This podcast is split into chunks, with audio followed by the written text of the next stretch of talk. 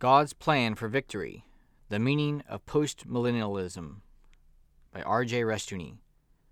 Narrated by Jeremy Walker. Produced with permission by the Chalcedon Foundation. 1997 Preface by R.J. Rushdoony. God's Plan for Victory was first published in 1977 and quickly went through two large printings.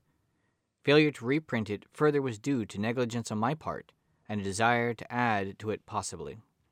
Eschatology, the doctrine of last things, is also the doctrine of first things, because it is concerned with the goal of history.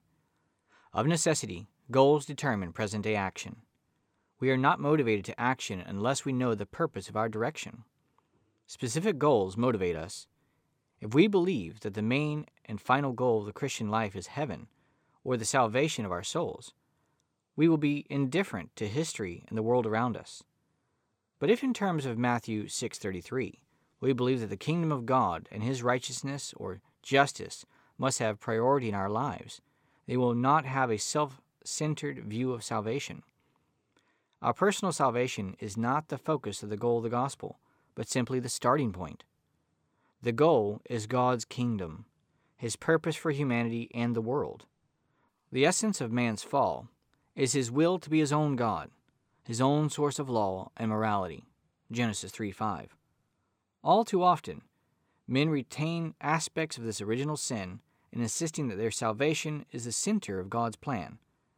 God seeks his own glory and purpose. Our place in his plan is not the center. Thus, it is a serious deformation.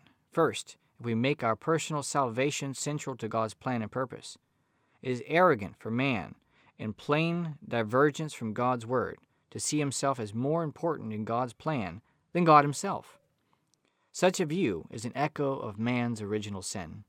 Second, it is also an error to make the church central to God's plan and purpose. Such a view is Augustinian but wrong. St. Augustine, father of much good and bad in church history, despaired of victory in the world, therefore saw the church as the sphere of victory. This led to a very high doctrine of the Church, both in Rome and Protestantism. If our hope for the future of man and Christ's work is only in the Church, then we will stress the Church as man's hope. The Church will be overstressed because it is man's only hope. Neither the state, the Christian family, nor the school, nor any other institution offers hope, and none are seen as therefore central or important. Third, an eschatology, which is not postmillennial, will have a prayer life very different from that of the postmillennialist.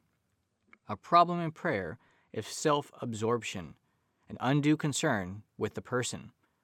To a degree, this is necessary, and the Psalms reflect private concerns of their writers, but they also reflect the hope of victory and the assurance of God's triumph in history. Without such a concern, our prayers become warped and self centered. A grim fact that faces us today is the impotence of the Christian community.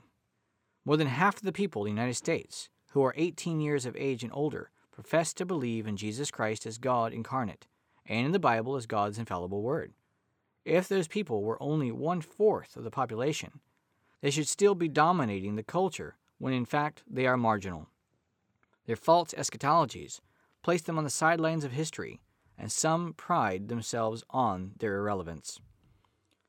Some years ago, I edited the eschatological works of J. Marcus Kik and published them under the title Eschatology of Victory, perhaps the best title I ever gave a book. The title states the case Postmillennialism is the eschatology of victory. This was the reason for the widespread success of God's plan for victory. Many people with their views were quick to embrace postmillennialism because, as they wrote, they were not happy with being, quote, losers. Unquote. The notion of defeat does not go well with the fact of an omnipotent God and a conquering Christ. For me, there is another and very personal advantage in postmillennialism. It takes with total seriousness and a totality of meaning the validity of Romans 8:28. Quote, "And we know that all things work together for good to them that love God, to them who are called according to his purpose." Unquote. My work has not lacked its sometimes ugly and dishonest attacks. To be in the quote, winner's circle unquote, makes a great difference in facing these things and ignoring them because the end result is so clear. History, both world history and the personal outcome, is a significant success story according to the Bible.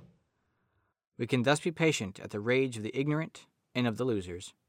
Rousas, John Rushdoony, February 19, 1997.